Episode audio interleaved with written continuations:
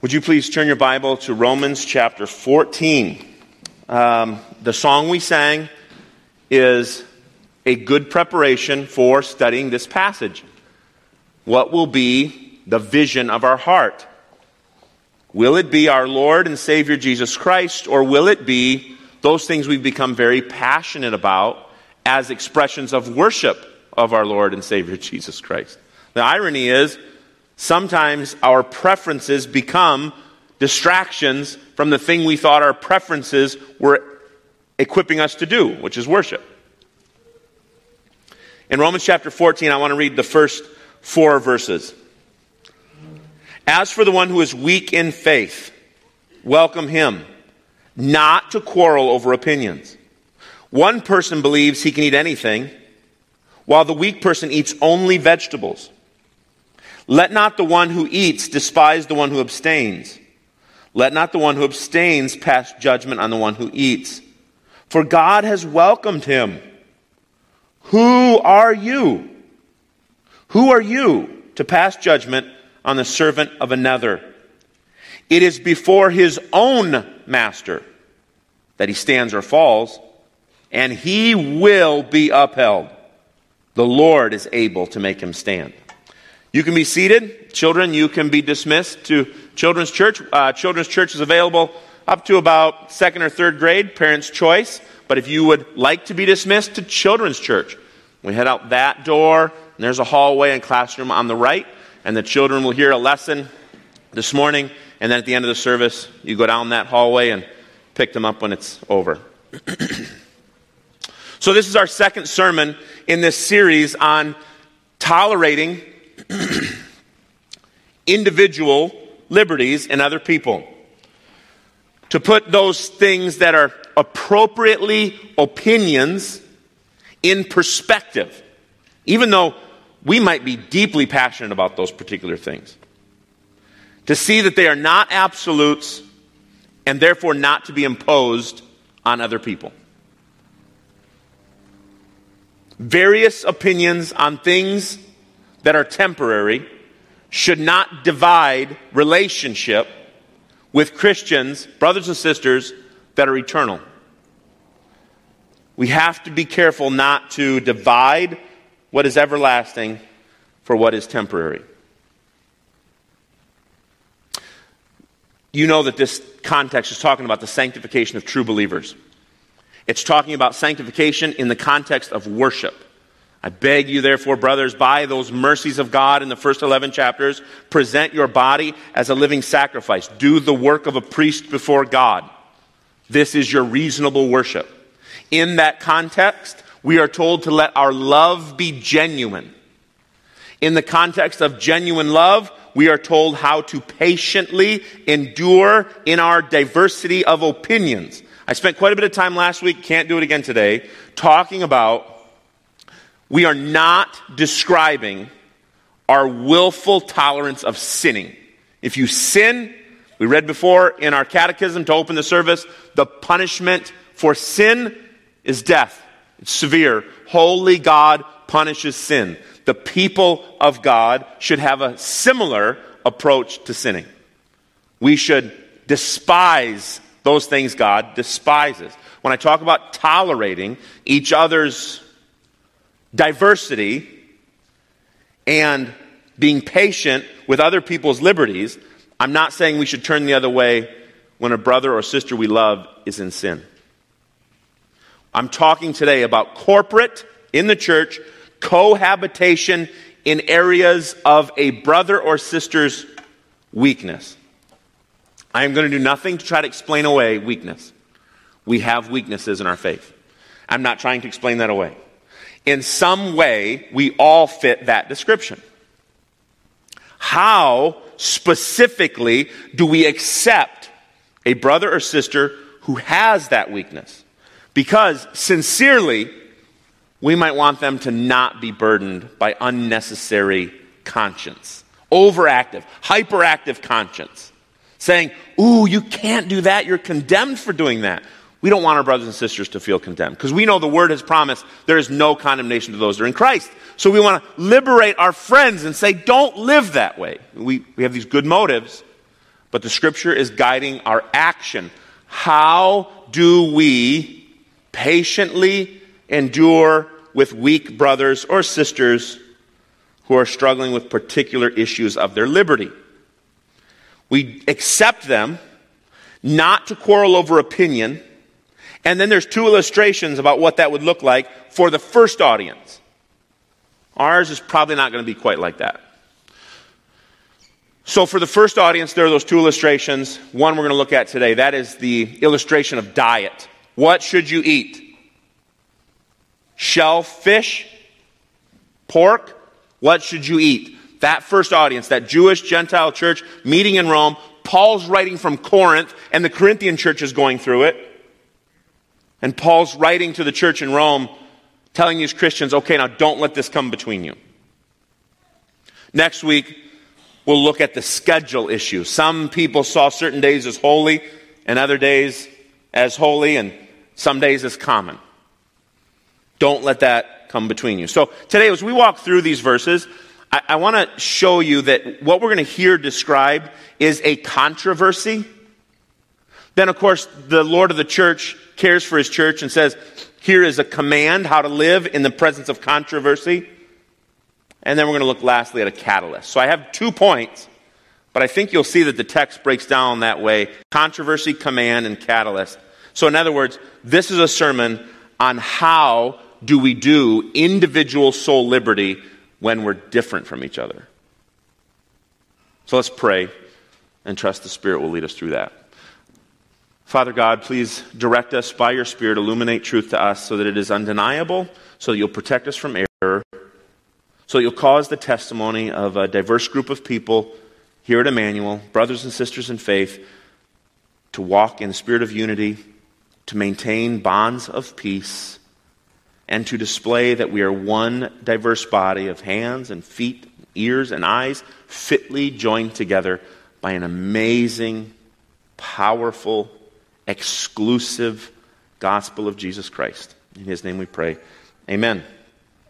So, how do we do this? Let, us talk about the hows. We're going to see in the text the, the controversy, the command, and the catalyst. But how do we do it? So, this is where I want to add these two points. The first step of how we live out unity in our diverse opinions is we do this as mutual servants who are welcomed by God. Look at verse 2. Mutual servants welcomed by God. One person believes he might eat anything while a weak person eats only vegetables. Let not the one who eats despise the one who abstains, and let not the one who abstains pass judgment on the one who eats. Here's the controversy there are people in church life believing they can eat anything, and there are people in church life believing it's appropriate only to eat vegetables. And just to, to raise the, the urgency of this controversy, he believes. This is the word faith. This is his confession of faith. He says, Good Christians do this. This is a powerful persuasion to the individual person. They are fully convinced Christ followers don't eat meat, they eat vegetables. They are fully convinced that every Christ follower should not call condemned what God has called clean, and you should be eating meat. They are fully convinced. Come to this personal conclusion, and I don't. It seems from Leviticus chapter 11, verse 7, where the law describes to the Jewish people that there's some meat that's unclean, don't eat that. It seems from 1 Corinthians 8, where Paul's writing from Corinth, they're going through some stuff because there were Gentiles who had come out of idol worship and they could not eat meat that had earlier that day been sacrificed on an altar to a false god. It seems like the context of Leviticus and 1 Corinthians are both weighing in on a group of Jewish and Gentile Christians going to church together. Here's what I want you to understand. I said it last week. We are as diverse as our background is diverse. So, where, where do you come from? Where do you come from? What was your background? There are things about that past that condition you. Now, listen close. You might say, not me. I know my background was a mess. I'm doing everything in my power not to duplicate it. You're still being influenced by that background, right? You're just describing to me a pendulum that's probably swung too far. That was the case here. And, and maybe, may, we don't know this, the Bible doesn't want to describe it, but maybe there were Jewish Christians in the church saying, listen, I'm going to live in the grace of Jesus Christ, not in the law of Moses. I am going to determine that I won't eat any beef, just pork from now on. That's still a problem.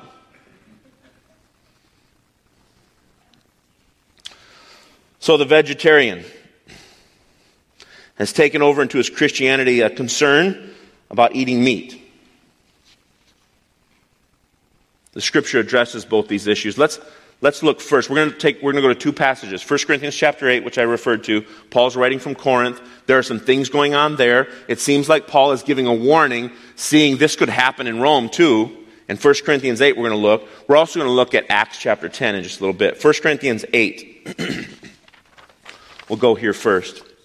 You see right away, top of the verse, now concerning food offered to idols, we know all of us possess knowledge. In other words, we, what he's going to go on and describe is that these idols are nothing in verse 4. So there are people who had a good conscience and said, We can't eat meat offered to idols. For other people, that same conscience made it impossible to live together. Look at verse 7. Paul is not saying that the Corinthian situation was the same situation as in Rome, but he's saying, as to the eating of food offered to idols in verse 4, we know that idols or that the, an idol has no real existence. There's no God but one. In verse 7, however, not all possess this knowledge.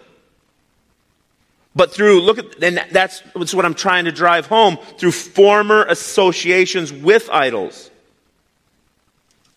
They eat food as really offered to an idol, and their conscience, being weak, is defiled. Now, I, I am not justifying the hyperactive conscience. I am not saying, and I'm going to talk about, I have seven points of application at the end of this sermon, and I am not saying that the weak should just be left weak. While we accept them not to quarrel over opinions, we also do the work of discipleship, and we want no one to be left weak in faith.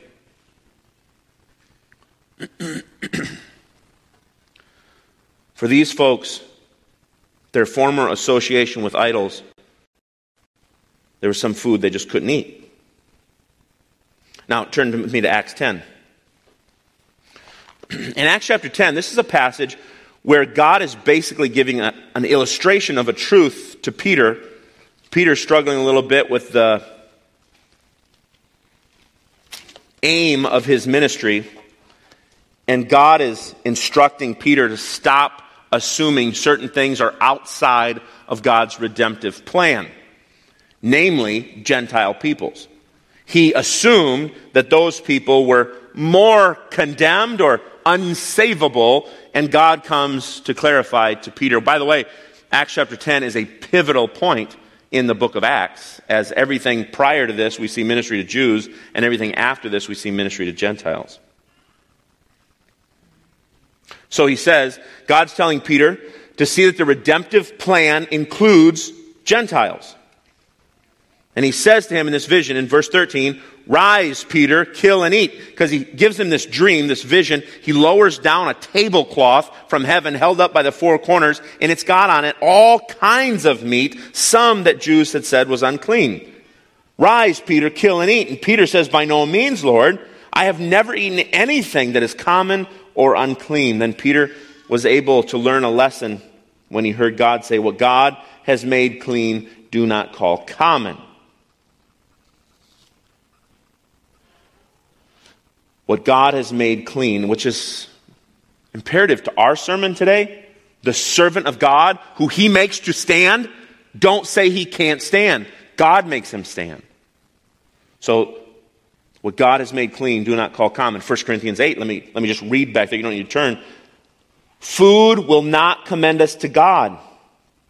We are no worse off if we do not eat, and no better off if we do.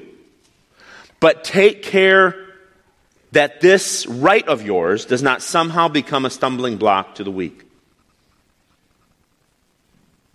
Take care that your right doesn't become a stumbling block to them.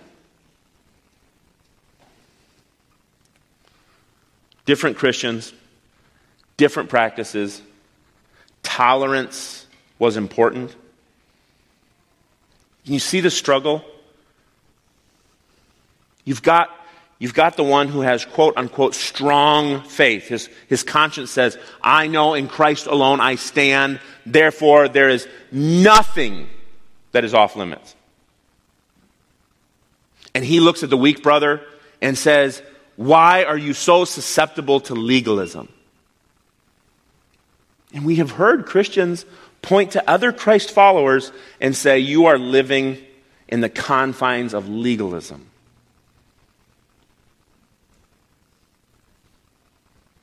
I don't know that we apply that definition correctly. But then we've heard overactive conscience. Ooh, man, I don't think people who really follow Christ, like, touch not the unclean thing. Avoid all the appearances of evil. Those are all proof texts for why it's just better to take the high road.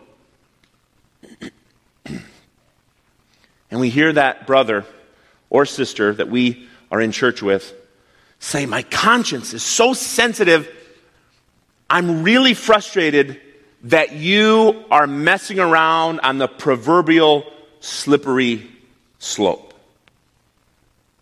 Do you know what the slippery slope is? Do you know what the slippery slope is? Anybody ever put a boat in a dock, in, in at the, the landing? Anybody ever put a boat in? And, and the landing gets real slippery and slimy? And you don't want to go in the water. I mean, you don't, you don't want to drown, right? That's the point. I don't want to drown. But you've got this cement slope. And as the water laps up against the edge, over time, algae collects there and it becomes very slippery. That slippery slope. Now, listen, here's the thing you might look at your teenager and say, okay, I don't want you to drown, so stay three feet away from the water's edge. Okay, is that going to help me not drown? Well, if you go in the water, you might slide down to the bottom of the slope and you would drown there. So just stay away from what's not a risk, but it could lead to a risk. That's the proverbial slippery slope. And it seems somewhat reasonable, right? But we apply that to all sorts of things in individual liberty. And the strong brother looks at the weak one and says, You're trying to earn favor with God, and that's bad. And the weak brother looks at the strong brother and says, You are living in license and you're playing fast and loose on the slippery slope. And what you're doing now might not be sin, but I'm convinced it might lead you to sin.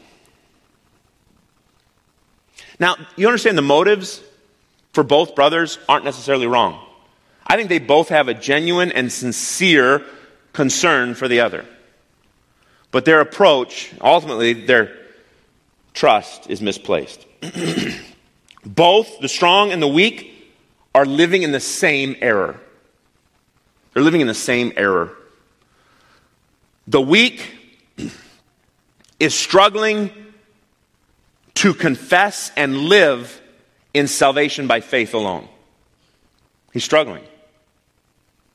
Yes, salvation by faith, but I think I've got to do my part to make sure the faith survives. Yes, God has saved me on the merit of undeserved grace unmerited favor.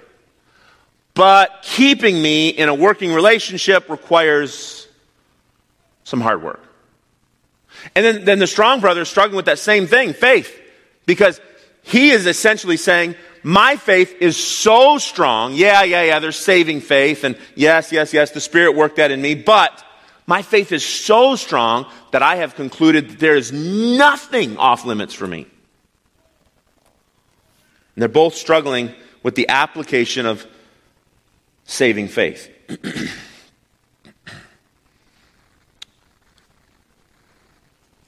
this, is a, this is a real controversy in the church. And just because this one's talking about meat and vegetables and diet doesn't mean that there's not controversy like that in our church. I, I took time last week to name several of them, and I corrected my shirt this week. I had a moment last night where I thought about wearing a polo shirt just to illustrate this point. My conscience was very weak.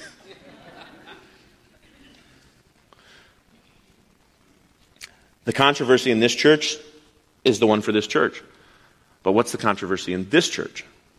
And it could be any number of things. We should see it, and we should hear the Bible's instruction on how to deal with it. Because here's the thing the Lord Jesus Christ, who gave himself, who gave himself to ransom us as his bride, he cares about the potential controversies in his church. So, we don't just have controversy and then, okay, don't do that. We have this command that follows it, okay? Controversy, next command. Verse 3 Let not the one who eats despise the one who abstains. Let not the one who abstains pass judgment on the one who eats. To despise is to view as lower. It's to view as lower. So the, the guy who says, hey, this isn't wrong, I can do this, to look at the other person and say, what's wrong with you? You're just not where I am yet. That's to view as lower. Or the person who says, you know, I keep myself clean. I'm living up to the calling of Jesus Christ. Looks at the other person who seems to just go ahead and indulge in the slippery slope. And that person looks over there and says, You're not living up to the calling. to despise is to disdain or to see as lowly. The flip side of a person who's abstaining is to judge. Don't judge. Don't disdain. There's a weakness on part of both parties. Not a weakness in their sinning, but a weakness in standing firmly in the gospel. Uh, for example, both people are concerned that the other person is on shaky ground. In fact, the ground they stand on as brothers in Christ is firm and unshakable. Turn your Bibles to Romans chapter 8. Let's just look at a couple of verses. I've referenced this one twice already. In Romans chapter 8, verse 1. Romans 1, Paul is lamenting the struggle he has with sin in chapter 7. He gets to verse 8, or chapter 8, verse 1, and he says, There is no condemnation to those who are in Christ Jesus. Look down to verse 26. The Spirit helps us in our weakness. We do not know what to pray as we ought, but the Spirit intercedes. We have these weaknesses in faith. We have this lack of information. We have this growing sanctification in its discernment, but the Spirit intercedes and helps. Verse 28. We know that for those who love God, all things work together for good. They are standing on sure foundation on firm footing. Look at verse 31. what then shall we say to these things? If God is for us, then who can be against us? Can the strong brother say to the weak brother they're a legalist when God is for them? No.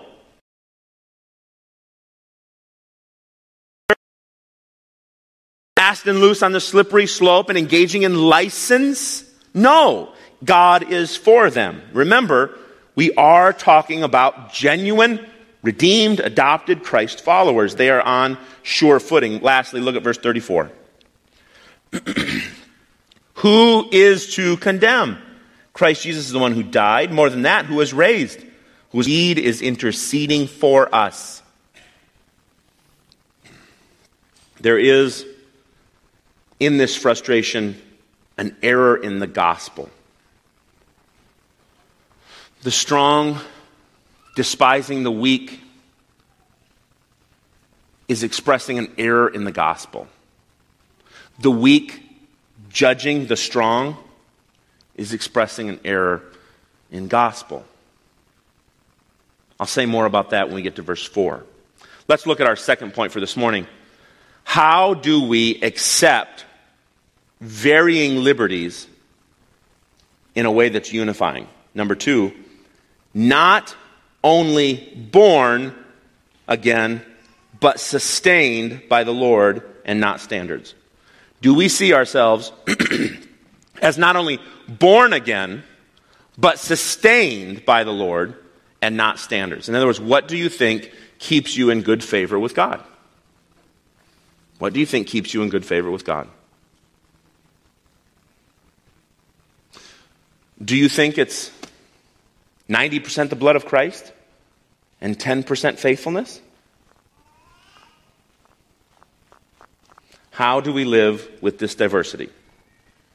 As not only born, but also sustained by the Lord and not our standards. In other words, Christians do a great job coming to the confession that it is not by works of righteousness, lest anyone would boast, that we are saved. We don't always do such a great job saying we stand in Christ alone. Sometimes we come into Christ and then we stand along with Christ in merit of our standards. So, verse 4. At the end of verse 3 and verse 4. God has welcomed him. So, again, I want to stress we are not talking about people who are dabbling in sin as lost people, but rather the servants of God. God has welcomed him. Who are you to pass judgment on the servant of another? It is before his own master that he stands and falls, and he will be upheld, for the Lord is able to make him stand. Now, we get to verse 3 and 4, and this is where we see the catalyst. God has welcomed him, accepted him. the strong can't judge the weak because God, the righteous judge, has already welcomed him. The weak, with all of their sensitivity to sin, is not to despise the strong because God has welcomed him too. In other words, how will we live out this unity in our diversity of liberty? How will we live it out? By seeing people accepted by God. Thanks. seeing people accepted by God. You know when you twist the top and it makes that cracking sound? It didn't do that. That's okay. I trust you.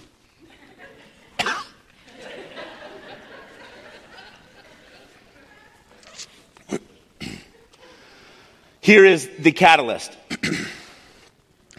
it's absolutely imperative for us to see that God, the judge, has declared them welcome. Paul begins verse 4 with an emphatic you, saying, You are not the judge, but God is. You are not like him. He has called them welcome. You should not condemn. He says, Don't pass judgment on the servant of another.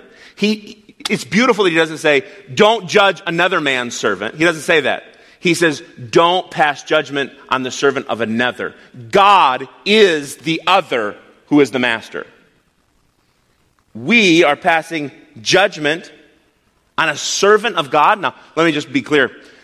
This is the only time in Paul that Paul uses this word for servant. Usually, Paul uses the word doulos, which is the word slave, which is very powerful and appropriate in the gospel. We were slaves of sin, now we are slaves of righteousness. Okay? I don't know what you think about the difference between slave and servant, but if you think about it clearly, you understand it says a lot of things about human will. You were the slave of sin, now you are the slave of righteousness. He doesn't use the word doulos here. He uses the word literally for a house servant. This is a, this is a person who becomes like family. Like they work in the confines of the house. They help raise the children. They help prepare meals. There's a lot of fellowship that goes on with the house servant.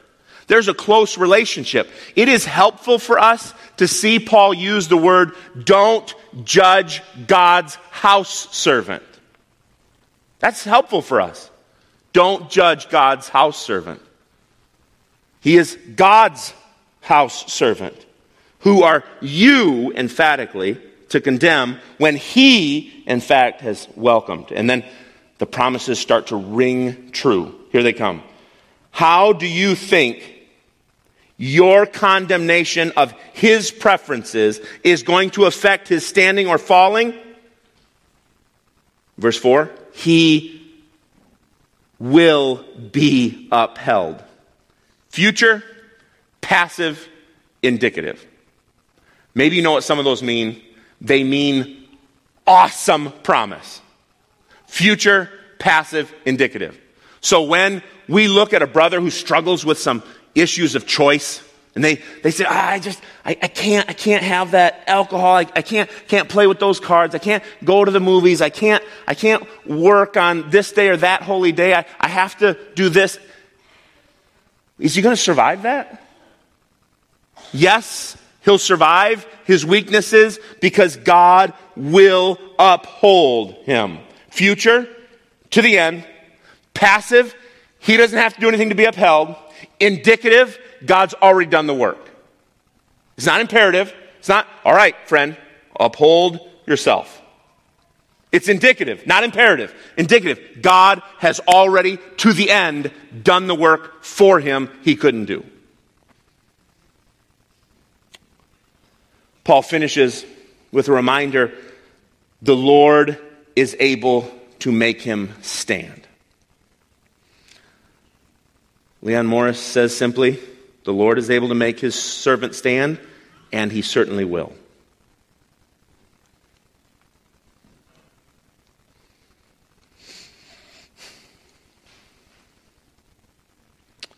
One church father wrote this about this text. Paul lays down a precept that those who have made the most progress in Christian doctrine should accommodate themselves to the more ignorant and employ their own strength to sustain their weakness.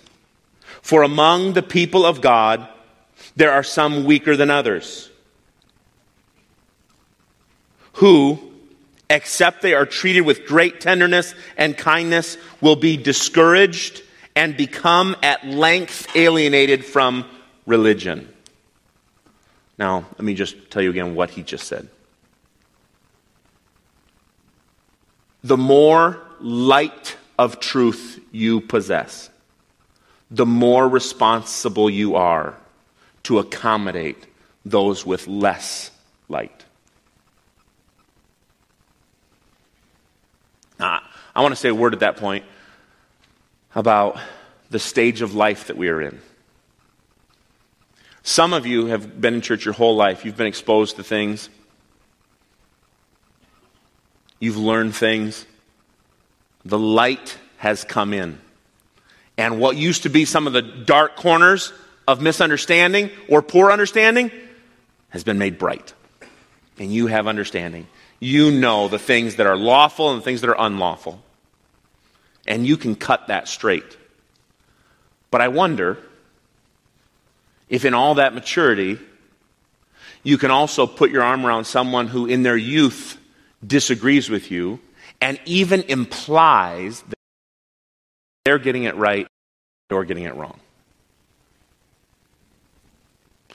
So, to put it this way practically, do you find yourself in your golden years of sanctification to be ready to smile and nod when a newcomer to faith, a Christian teenager, says arrogantly, it's wrong for any Christian to go there or do that. Can you internally say, we'll just walk together? Or do you have to open your mouth and say, listen, I've been doing this a long time. I know how this is. I wonder. That church father who says, if you have all that light, then you're not responsible to tie up the new Christian and go through a session of interrogation to try to point out his errors. You're responsible to be patient and enduring with that person. I wonder if we're there. I wonder if we, I wonder if we see all of our understanding of the gospel as a way to be more patient or as a way to be more dogmatic. So, there are things in our faith family that we have to see as appropriately our opinion.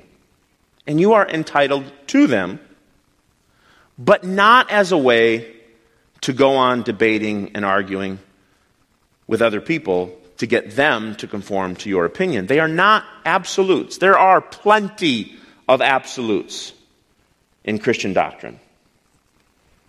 See from this passage that not every hill is a hill to die on. That lesson takes time to learn. It takes time to learn as a parent, takes time to learn as a pastor, brother and sister in church. It takes time to learn. When you're raising five year olds, it's real easy to see every hill as a hill to die on. And then you're raising teenagers and young adults, and you think, okay, where do I want to spend my credits today?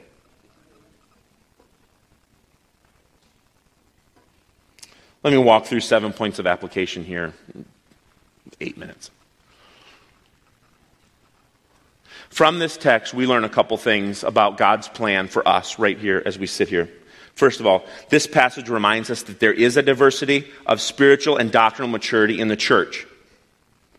There will always be a range of levels of where we are in our growth. Listen closely. That is not a problem to be treated like a hurdle. That is a providence for us to minister in. Okay? There will always be levels of growth that exist in this faith family. There will be some young in faith, there will be some mature in faith. That is not a problem to be eradicated. That is an opportunity to serve in. Second, young converts in young churches are not to be equally imposed with all the truth of Scripture. William Plumer, old Baptist commentary, commentator, says this It is not wise to equally, equally press among immature converts and newly formed churches all the truths of Scripture Keep in mind, milk for babies and strong meat for men. Let the order be observed.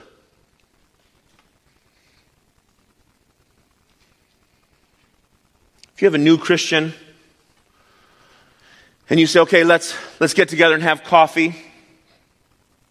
Lesson one Andreas Kostenberger's explanation of preterism. No. Now, I'm not going to contend that Andreas Kostenberger's explanation of preterism is not outstanding. Please see me, you can borrow the book. But what I'm saying is there's a time and a place for that. Be patient.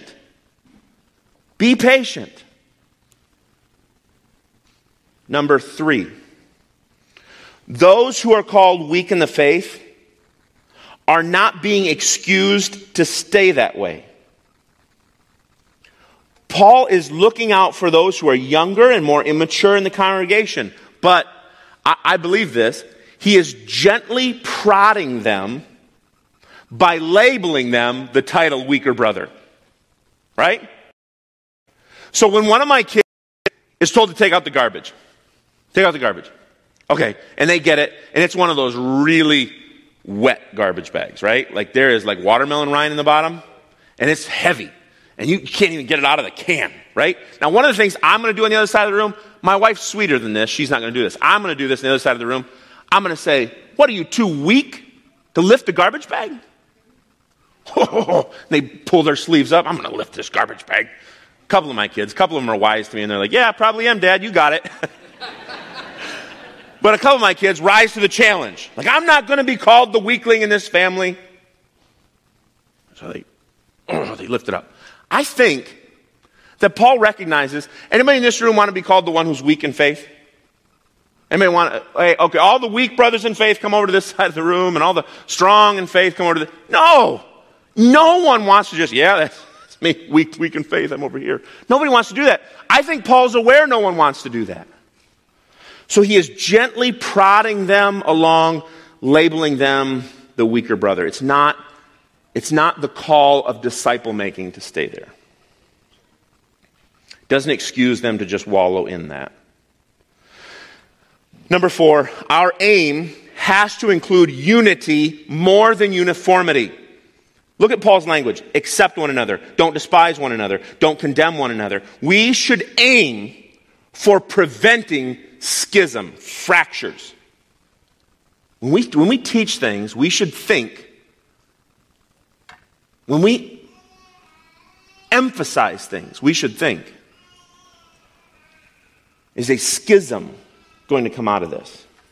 Uh, taking a board or a branch and breaking it and all the fractures that come out of the end, that's schism. That's a bunch of people going different directions. Number five, we should discourage doubtful disputation, disputing about what it's unclear there's going to be a definitive answer to. In other words, we should discourage strife about secondary matters. We should discourage strife about secondary matters. Those words all matter to me.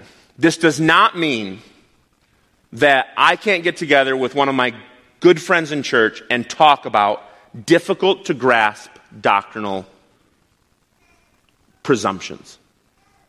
This does mean that I can't impose that conversation on a brother who walks away feeling attacked. Strife is the key word there. We should seek to avoid strife about secondary matters. All those words matter.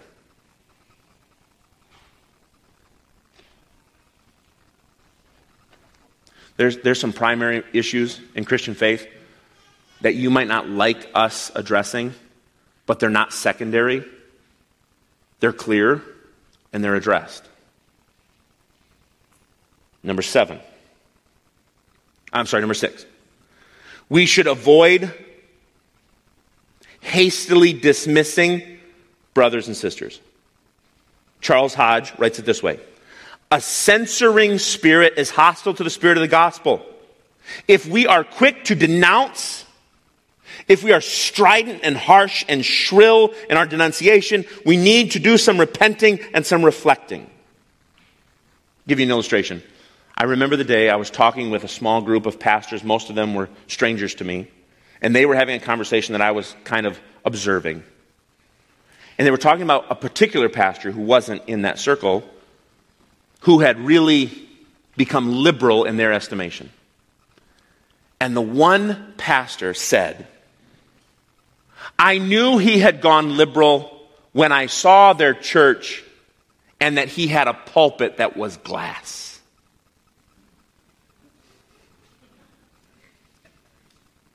Now, that has nothing to do with that person's doctrinal stand.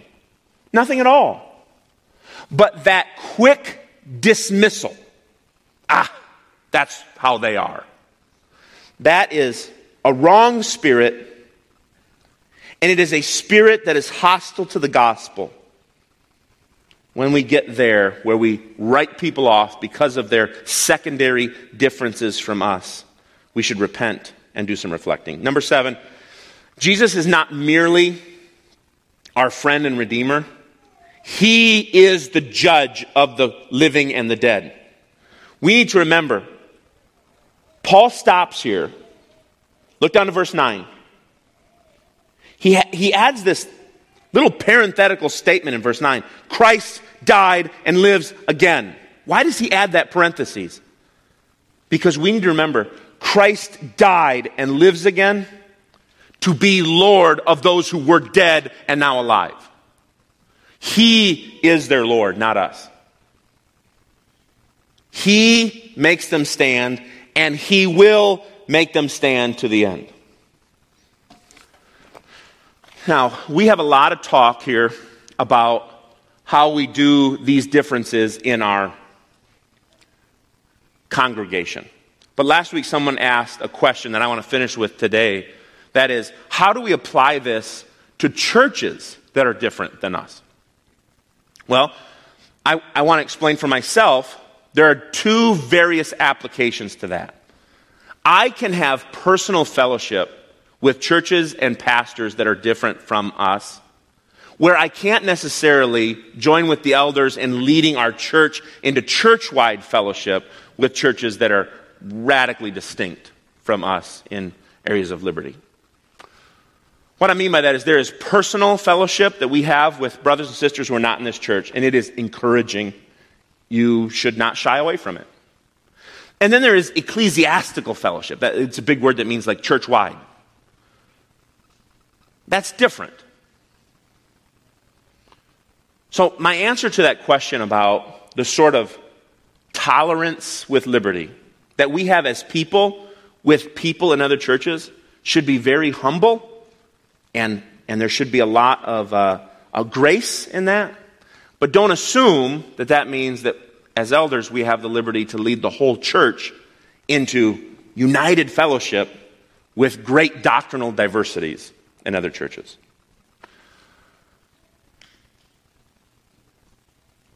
We will have great delight in studying the fine details of areas of Christian faith that are of utmost importance.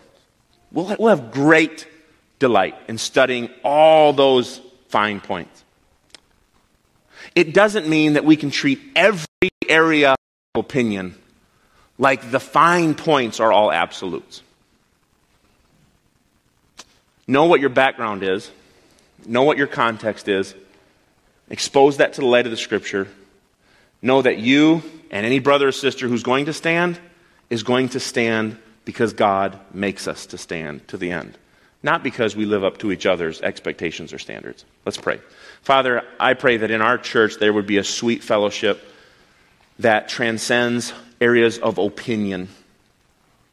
That when there might be appropriate conversation, Lord, when we might talk to each other in a way that's constructive, encouraging, and humble, that it would be helpful.